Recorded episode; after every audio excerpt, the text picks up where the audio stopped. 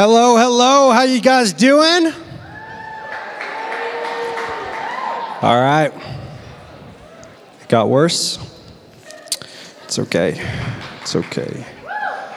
Thank you, whoever's there. All right.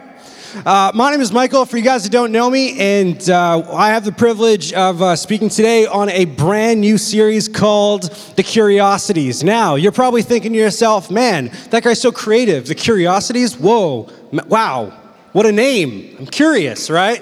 Uh, no, I stole it. I stole the name. Uh, I stole it from The Greatest Showman. Have you guys seen that musical yet? No? I'm not like a musicals kind of guy, but you get Hugh Jackman singing and something happens. I don't know. And, uh, and, and this is kind of a side note, but we all have to know this. Um, every single Zac Efron song without, or Zac Efron movie without songs in it, garbage, right? It's absolute garbage, right? High School Musical 1, fantastic. High School Musical 2, even better. High School Musical 3, it's my life. And uh, Hairspray, great. Greatest Showman, fantastic. Baywatch, didn't do, didn't do too hot. Now, there is a debate, 17 again.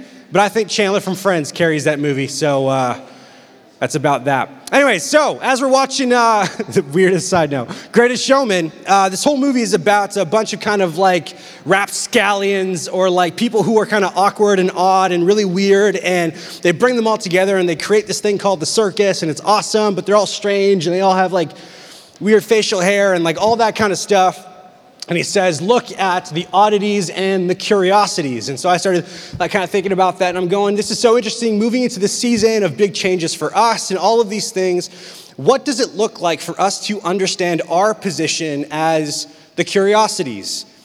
Of the people who don't really do the things that regularly are seen for us to do? And why do we, as people who follow Jesus in this kind of really outward and unashamed way, seems so kind of out of place at times. And what are some of the things that make us a bit out of place? What are some of the things that make us a bit of a curiosity? Today, we are going to be, if you have Bibles, uh, if you don't have a Bible, you can just lift up your hands and one of uh, our leaders will grab you one.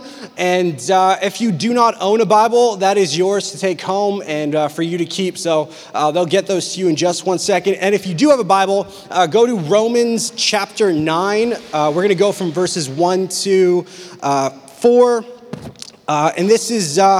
This is what Paul says Romans chapter 9. Uh, let's go from 1 and let's go to uh, verse 4. Or verse 3 says this I am speaking the truth in Christ. I'm not lying. My conscience bears me witness in the Holy Spirit. Verse 2 that I have great sorrow and unceasing anguish in my heart. For I could wish that I myself were accursed and cut off from Christ for the sake of my brothers, my kinsmen according to the flesh. read it one more time. I am speaking the truth in Christ. I am not lying. My conscience bears me witness in the Holy Spirit that I have great sorrow and unceasing anguish in my heart, for I could wish that I myself were accursed and cut off from Christ for the sake of my brothers, my kinsmen according to the flesh. Let's, uh, let's pray and uh, see kind of what we got going on here. Father, we just uh, thank you for tonight, for 2018, and all of its uh, awesomeness that's going to come, and the great things that you're going to kind of just show yourself in uh, through the next year, through all the changes that are happening here. And uh, for these students, that they got here safe, they had an awesome uh, time away, and uh, that it's you know, a good time to come back and just go with full strength through the rest of the school year as they finish off, and that we would just be on mission. We would have a vision in front of us of what it is that we're actually called to do, and that you would kind of bring that to light today. So, Father, we love you. We thank you. Just want to pray. Amen. This is, uh, this has kind of been one of those passages that has always really struck me. And if you've been around me, you've probably heard me talk about this passage, Romans 9, 1 to 3, because it, it hits me kind of on a different level than most things. Basically, what Paul is saying here is he's looking at all of his surroundings and all the people around him, and he goes, Man, me and that guy used to hang out, and them, me, me and that guy were bros, and, and them and them. We know all of these individuals, and he looks at all of these people, and he like has this broken heart about him. He just looks at them and he's like, man, like I, I cannot believe that you have no idea who Jesus is. Like you think you know, but you like you you don't know him. You haven't really trusted. You haven't really had the faith that I'm like hoping and desiring with this broken heart that you would have. And his heart is so broken and he's in such anguish and such sorrow that he goes to the point to say, God, listen, even if it means, and this is where it's crazy, even if it means for me to go to hell and for them to be with you, I'll take that trade. If, if I get cut off, but they're in, I'll take that trade. And I look at that and I go, what? That's, that's crazy. Like, what, what would ever make you in the right mind push to want to have, God, I, I'll be cut off from you for the rest of my life, but if they're in, then we're good. What would lead someone to do that? There's a change, there's a shift in this individual that makes them think differently about the people that surround them. And that's super important for us to understand. It's kind of like, uh, you know, in French, they have that term, and there's like that really beautiful song, La Vie en Rose. You ever heard that song before? I'm not going to sing it because I forgot how it goes, whatever. And uh, La Vie en Rose basically mean, means life with rose glasses, like living life with rose colored glasses. And it's almost as kind of a, a, term meaning you put these glasses on and you see all of the world differently than you did before. It's these things that you put on or something that has been given to you that lets you see everything else differently in life. And then I look at my own life and I go, okay, what's something in me that's kind of changed in the same way that Paul's talking about, like this really, really intense difference for himself? He went from, I'm going to go and kill me some Christians to now I'm going to give my life for people I barely even know. How do you get to that spot? And I thought about my life. Man, I am, uh, I'm a really stubborn kind of person. Uh, and I've always been really stubborn my whole life. And uh, so you got me and a family of like a bunch of stubborn people. And we'd always have to sit there and, and fight with one another about dumb things. You know what I mean? Like, uh, my cousin was the kind of person who he saw like the last little bit of like Cheerios. And he knew he didn't need that much, but he would just take all of it so I couldn't get any. And I'm like, I'm about to kill this kid. You know what I mean? Like, that, that was my family. I mean, my mom would get into fights all the time, all the time, all the time. And my mom, right, little four foot jalapeno, right, we talked about her. She had this thing growing up where she would never say, I'm sorry to me. Never. And I would sit there and go, like, well, if you ain't saying I'm sorry, I'm not saying I'm sorry. Now, I have a kryptonite in my life. My kryptonite is my grandmother. She is just the sweetest. Oh my, she's way better than all of your grandmas, 100%. Okay? She's, she is honestly an angel put on earth. And every single time me and my mom would get into this big old spat, she'd walk up to my room, she'd come into my bedroom, and I'd be angry. I'm like killing people in Halo, like mad. I'm like, ugh, you deserve it, you know? Like, and she'd walk up to me and really calmly, she'd kind of put her hand on me and just say, like, you need to go and apologize. I couldn't say no. So I'd go and I'd walk over to my mom's room and begrudgingly and kind of out of commitment for my grandmother, I would say, I'm sorry, and I would apologize. But I never would have done that if it was just up to my own accord. That being about maybe like 10 years ago or, and so on, I look at myself now and I go, what's happened to me? I'm married and uh, I'm kind of a passionate person, right? Like I, you can see, I'm, I'm like yeah, right? So that's me. And uh, if you guys have ever met my wife, she's like at a million all the time. And, uh, and so you got somebody at a million and you got like me. Sometimes both of those are gonna just, right? Like that's gonna happen. So we're driving home the other day and we're in the car and we're just, you know, uh, talking about Jesus uh, in a very loud manner. And, uh, and we get into this kind of a, a spat. Yes, we had a fight. I am human, I have flaws. And uh, she says something. I'm going to be honest with you. I did say this. We're talking about something, and my wife begins to cry. And I look at her and I go, Why are you crying? She goes, You don't have to ask me why I'm crying, right? It's a crying accent. And I go, Okay. And she goes, Thank you for caring about why I'm crying. And I go, and I say back, because I think the reason why you're crying is stupid. And, uh, and it's a couple things in life when you say them, you're like, ooh, really? No. That was, that was really dumb. And, uh, and so then you get kind of like awkward uh, woman scorn, you know, where uh, they like look out the window and don't say anything to you and shut off the music just to make it even more dramatic. And, and uh, we get back into the house and, you know, I'm, I'm upset, she's upset, we're both mad.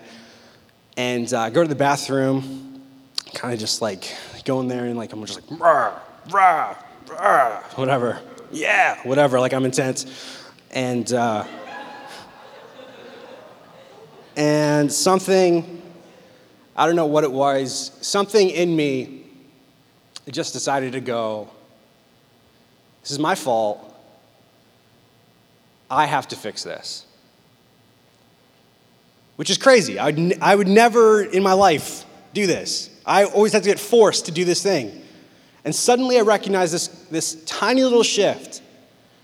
And I walk outside the bathroom, she's sitting there on the floor, and I just walk to her and I said, I'm sorry, this is all my fault. I apologize. You had no wrong, it was all me. And I sat there and I was just like, what in the world has ever made me think to do something like this? I never would have done this. What is so different about me that makes this kind of an action happen? That it's completely different from how I used to be. And I think about the same thing with Paul, and I go, is there like a, is there kind of like a pattern or a rhythm of people kind of feeling this way? Like, hey, listen, if they're gonna be out, like, let me be, let me take the hit for them. Because I love them, I care for them. I will be away from you, Jesus, if they can know you. Like, I'll take the hit. Is there a rhythm or a pattern of this biblically? And there is. Exodus uh, chapter 32. There's this brilliant story where Moses goes and he approaches God after the people have done just some stupid things. And Moses goes to God, and in verse 31, he says this So Moses returned to the Lord and said, Alas, this people have sinned a great sin. They have made for themselves gods of gold. But now, if you will forgive their sin, but if not, please blot me out of your book that you have written. But the Lord said to Moses, Whoever has sinned against me, I will blot out of my book. And it's the same thing. Where Moses sees all the people around him in a completely different relationship, what they should be with God, and he goes up to God and he says, Listen, if they can be in, I will go out.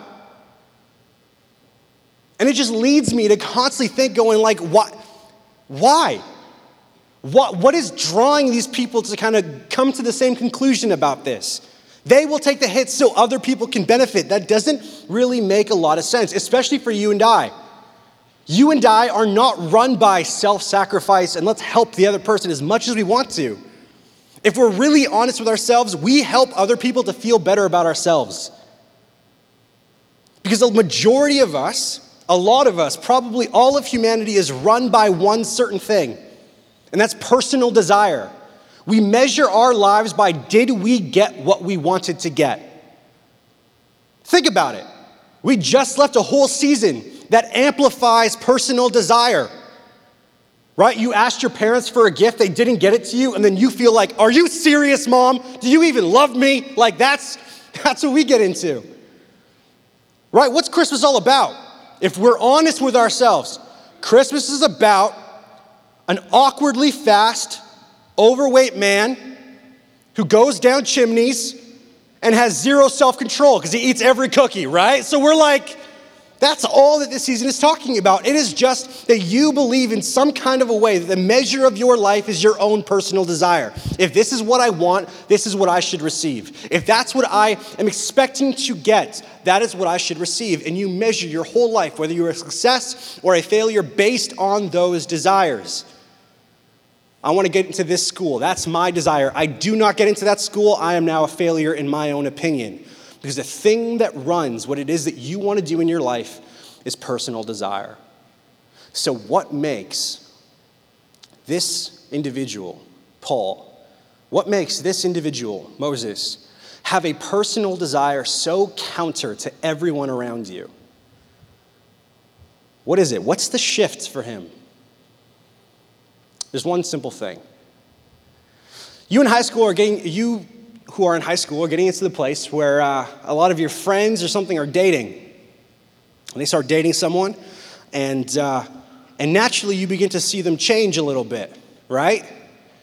First off, they get to you, and I don't know, maybe it's a girl, whatever, comes to you, she's your friend, she goes, Oh my gosh, he's just cute, right? And you're like, Yes, he is. And then you're like, Let's make it happen. And somehow, because you're all, let's be honest, you all manipulate, right? You try to figure out all his favorite things from their friends, and all of a sudden you go like, hey,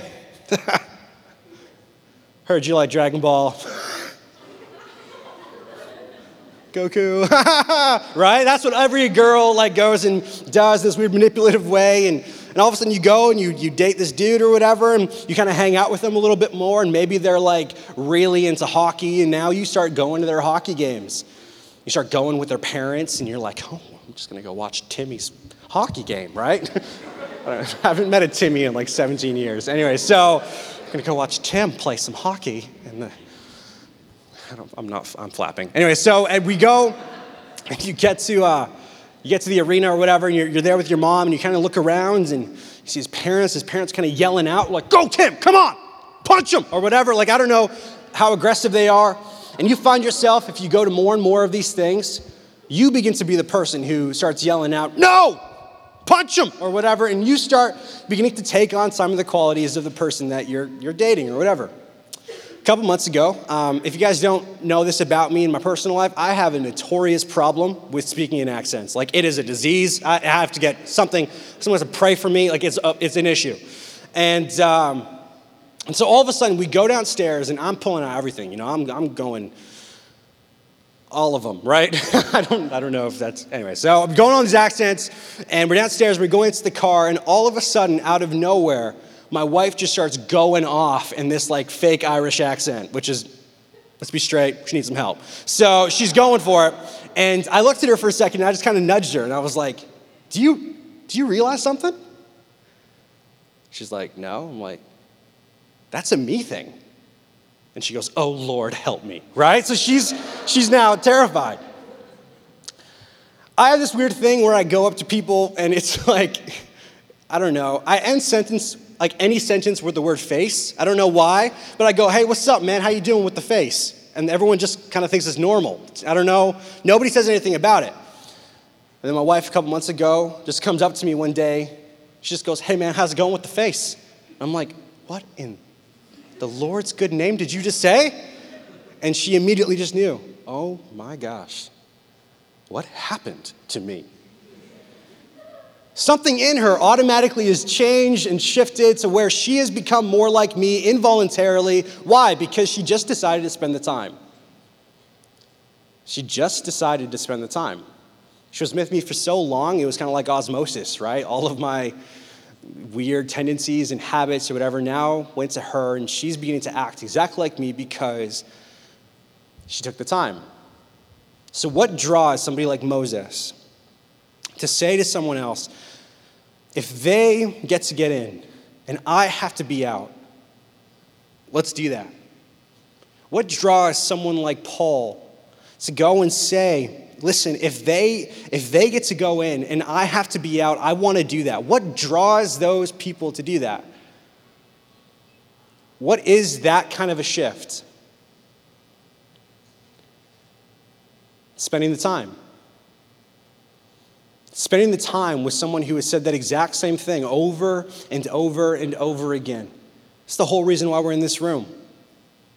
Because there was one individual who said, Hey, listen, if I have to take the hit so that they can get in, I'm going to do that. Is the reason why we're in this space, the reason why we come every single week, the reason why we read the Bible and we show up and we talk to one another about this whole book, the reason why we do any of these things is because of this guy named Jesus, who his whole story, his whole MO is I am going to come for lost people. I will show up for those who have no idea who God is and have this whole different story in their minds about life. I'll take the hit so they can get in. And Paul, just like Leash, spends time with that kind of individual. And over and over and over and over and over again, he just commits to the time over and over. And what does he get to the conclusion of when he's asked? That the only thing in him is to want to do the same thing that Jesus did. Now, for some of us, this is going to be really interesting. How do we get into the place where we say to ourselves, I want to also go? And I want to have this kind of self sacrifice, and I want to go tell people about who Jesus is, and I don't want to just be there for all the things that I want. I want to be able to overcome. I want to be able to say, man, listen, I, I, will take the hit if they can be in. How do I get to that place? Uh, there's this guy by the name of uh, St. Francis of Assisi and uh, weird name, I don't know. And uh, he says this thing about Jesus, which I found to be so interesting. Because the first thing that you have to have is a deep relationship with Jesus. And he says this Above all, the grace and the gifts that Christ gives to his beloved is that of overcoming self. Is that of overcoming self. That in all things, God gives us the ability to overcome ourselves and our own basic desires and the things that we really want so that we can go and be more like who He is. Does everything have to be about me? Does my whole life have to revolve around me and what I want and what I want to do with? No, that's the whole point of this. He's saying, get over yourself. Think about the person down the road. Think about all of the issues that we sit here and we talk about constantly over and over and over again in church where we have to say to you, listen, go and invite someone here, or go and tell someone about the gospel. This makes zero sense for us to go and not think about our own comfort and our own joy and our own desire and the things that we want to do. And we have to go and we as youth ministries have to eh, you know incentivize you and say, "Hey, listen, you should bring your friend because we're going to give away a gift." And that's the thing we need to use to push you to bring someone or to go be honest and courageous to go and talk to someone about Jesus? That makes no sense. We have to push you with products and with consumerism to go and share the greatest thing in your entire life with somebody else. It doesn't make a whole lot of sense to us. To go and to understand you are not, if you follow Jesus, if you love him, if you believe in him, if you've been baptized, you are not here for you. This is not about you. This is not us saying, hey, listen, I'm going to go to this service and go to those things because I need to feel better about myself. How many of us leave this room and all the things that they ever think about and critique the service about has things to do with what you wanted to do? Oh man, like it wasn't a full band today. What a bummer. Oh man, like I, I, walked in there, and this is crazy because we all do this. Nobody talked to me tonight. Nobody said anything to me. Nobody said hi.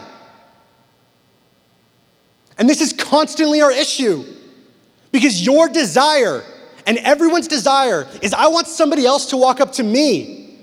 And never for a second do we ever have the thought going, well, if I want to make friends, maybe I should walk up to them.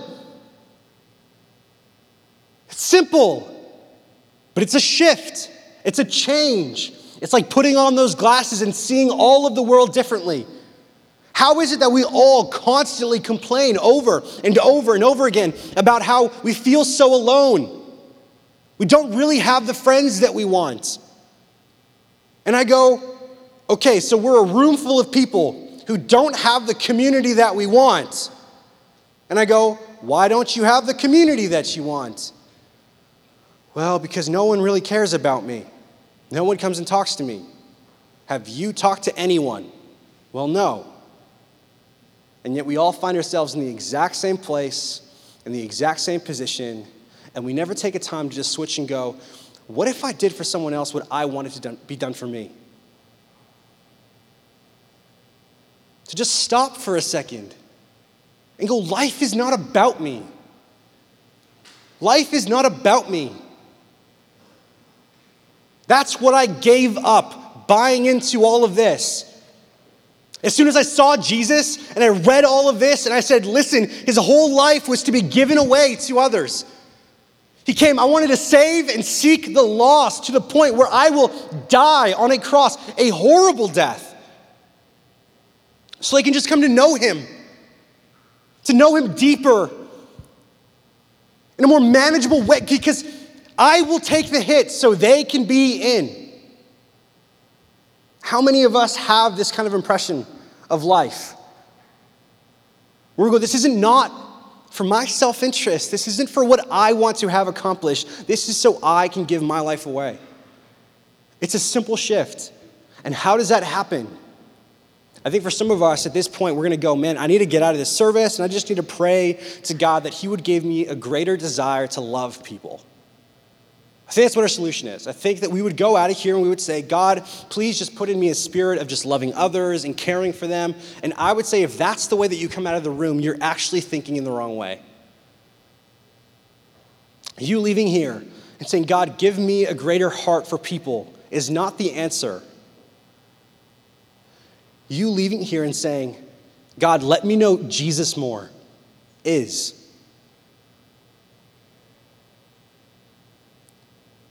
It's just like Paul. It's just like Leash and myself. What does she do? She spends the time, she spends the time, she spends the time, she spends the time. And what happens? She ends up becoming more like me. What did Paul do? He just spent time with Jesus. Just spent time with Jesus. He just spent time with Jesus. And what ended up happening? He became more like him. What happened with Moses? Who had a relationship with God unlike anybody else, who would look at him face to face and talk to him and plead on his people's behalf. And what began to happen? He was just with him. He was just with him. He was just with him over and over and over again. It was natural that he became more like him. The answer is not for you to leave here and go, God, I, I want to just love people more. The answer is, let me know Jesus more inside of my heart, and that will take care of the rest. Because if I know him, I'll become more like him. And if I become more like him, I'll be more patient. I'll love more than I've ever possibly imagined. I would never think to put myself first and them last. I would always look at the people all around me at my schools. And I would look at them in such a way that changes everything about the way that I live. Like, when have, when's the last time we had that thought? We're walking through Tweedsmuir or Clayton or Earl Marriott or White Rock Christian or PA. And we go through and we go, man, like my heart is breaking. Because you they, they don't know him. His, the extent to which he wants to go to is I will give myself up. Where are you at? Is your life and all that you do placed in an area where you think that it's all about yourself? Where you think about, man, I come here for me, do this whole church thing for me. I go to youth so I can feel better. Because I feel like if that's the mentality, it's not the same that Jesus would have. We have to be really serious about that.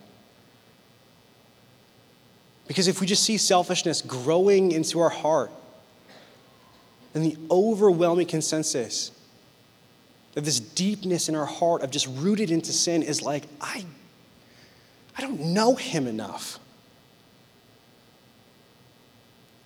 I don't know him enough.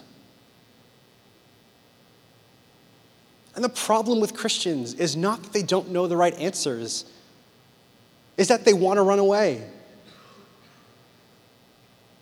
It's as simple as that. Why do you think we never post anything about, hey, bring your friends and we're going to give them Beats headphones, or we're going to give them a hat, or we're going to give them something? Because we shouldn't have to think that followers of Jesus have to get pushed with products to bring people to Jesus.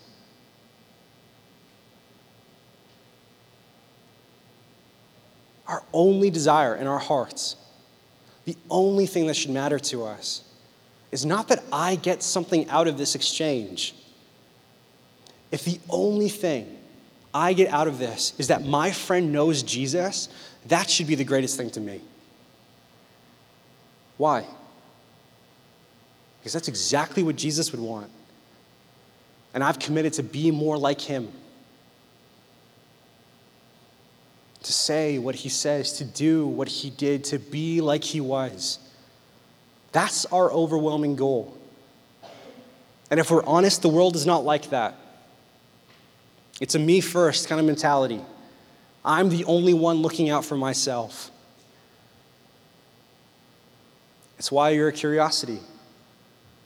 It's why you're called to be different. And we're not supposed to have this weird, horrible view of people who don't follow Jesus. And I think at times we've manipulated that, we in the church. We look at non Christians and we think they're like pure evil or something, and they're not. I've heard this explained. It's like a non Christian's down the street and someone, like a little kid's on a tricycle going down the cul de sac. And you're thinking, like, some non Christian's just gonna look at them and just, you know? And then eat them or something. Like, I don't know. Like, that's not how this whole thing works. Just because they don't go to a service or just because they don't go to a church does not mean that are, these are people who are not intended to be loved. They should be loved all the more. Your heart should break all the more. Just think about it and ask yourself a really honest question Do you not ask other people about Jesus or tell other people about Jesus or even bring up the conversation or have the courage to do any of this because you don't actually know how sweet it is for yourself?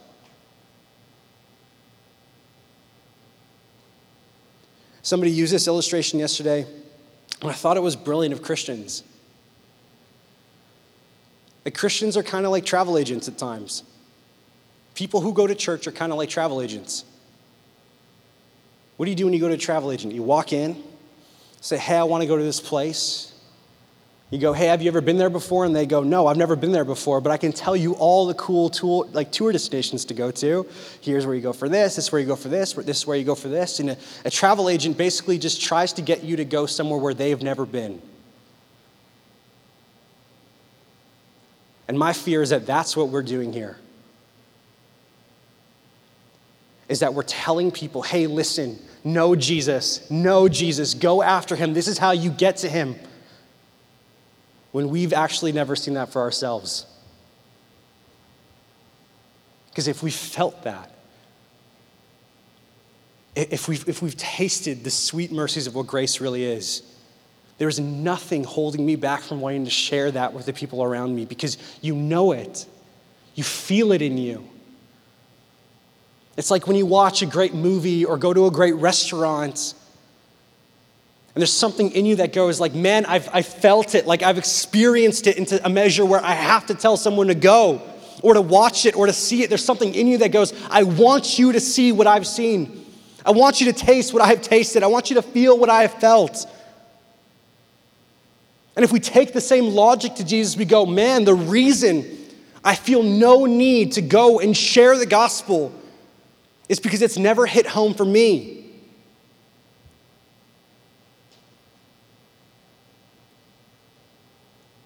And then it all begins to make sense. Why do I have no desire to share Jesus with other people? Because I don't really know him. Because I haven't spent the time. And it's not really a knowledge thing where I don't know how to, it's a desire thing. I feel no desire to want to just read my Bible and to pray. And listen, this isn't just reading your Bible for sakes of reading your Bible. If you do not, re- if you read your Bible and don't get closer to Jesus, then it's pointless. If you pray and don't try in all of you to be closer to Jesus, it's pointless. The only reason you do those things is because the motivation and the greatest desire in your heart after knowing Him and seeing Him for real is to go, man, this is all that I want. And the only reaction after that is for you to go, and I need everyone around me. I need them to know this. I need them to know this to the point where, man, I will be cut off so they can know him because I know the greatness and the glory of Jesus because I know what He's done for me. I felt all of these things within myself that just go, man, I am broken and ashamed of myself, and I feel no value in who I am. And in an instant, I see his face, and I see grace that he has given to me, and everything about me is, I felt this. Why would you not want that for other people? That you would be at the conclusion to yourself, going, man, I also in myself would say, listen, I will be out so they can be in. That's all we're trying to do. Why do we sing songs? Why do we say words? Because that is the expression of our desire. We're calling out as much as we can to just go, God, please show your love to the people around us. Show your love to them. And at times we get upset with God and we say, God, why haven't you done this? Or why haven't you done that? Or why haven't you done this? Or why haven't you, why haven't you shown yourself to so and so? Why haven't you done a great miracle in so and so's life? Why haven't you done this? Why does it seem like salvation is so far from them? And God is yelling out, listen, you are next to them. Salvation is very, very near. You want me to send the miracle to them? Be it. You want me to send the blessing to them? Be it. You want them to show, you want me to show who I am to them? Then show them who I am. And we constantly ask of God to do something, to do something, to do something, and we're standing right there, and He's looking to you and saying, Do it. It's the call to get over ourselves, to overcome our desires, and just want to be with His, His will. It's exactly what Jesus did in the garden. God, not my will, but yours be done. Let us be on the same page and let's move forward. It's probably why you guys are asking a lot of the questions as to why we're shifting. Why are we starting a new site in Langley? Why are we changing something that's been, go, been going so good for us? And if I'm honest, it has nothing to do with you. Nothing. It has everything to do with them and the people in those cities and the people in those high schools and the people surrounding that church that we're going to meet at and saying, maybe there's a chance for them if we go. And I have to give up my comfort and the things that I like and my habits and my routines so that they can make it. It doesn't even take me a second. And we begin to realize that every single day, we are given the same choice to overcome self, to not think about me first, but to be others interested, to care for them in such a way where we give Jesus to them in a brand new fashion. And you begin to check back and you look at yourself and you go, Whoa, I've become a curiosity. And now you understand why when a Christian acts like a Christian, people begin to question. And what's the main thing that people ask? Why? Why? And they're curious. That every single time the gospel is moved into action, those who are far from it ask questions. And I hope we understand that. Let's bow our heads and uh, let's pray. Father, we thank you for just this time that you would challenge us in this new year. That as we get into 2018, that we don't see ourselves as the pinnacle of everything of life. That there are people around us who are far from you. We don't know who you are. And that should break us.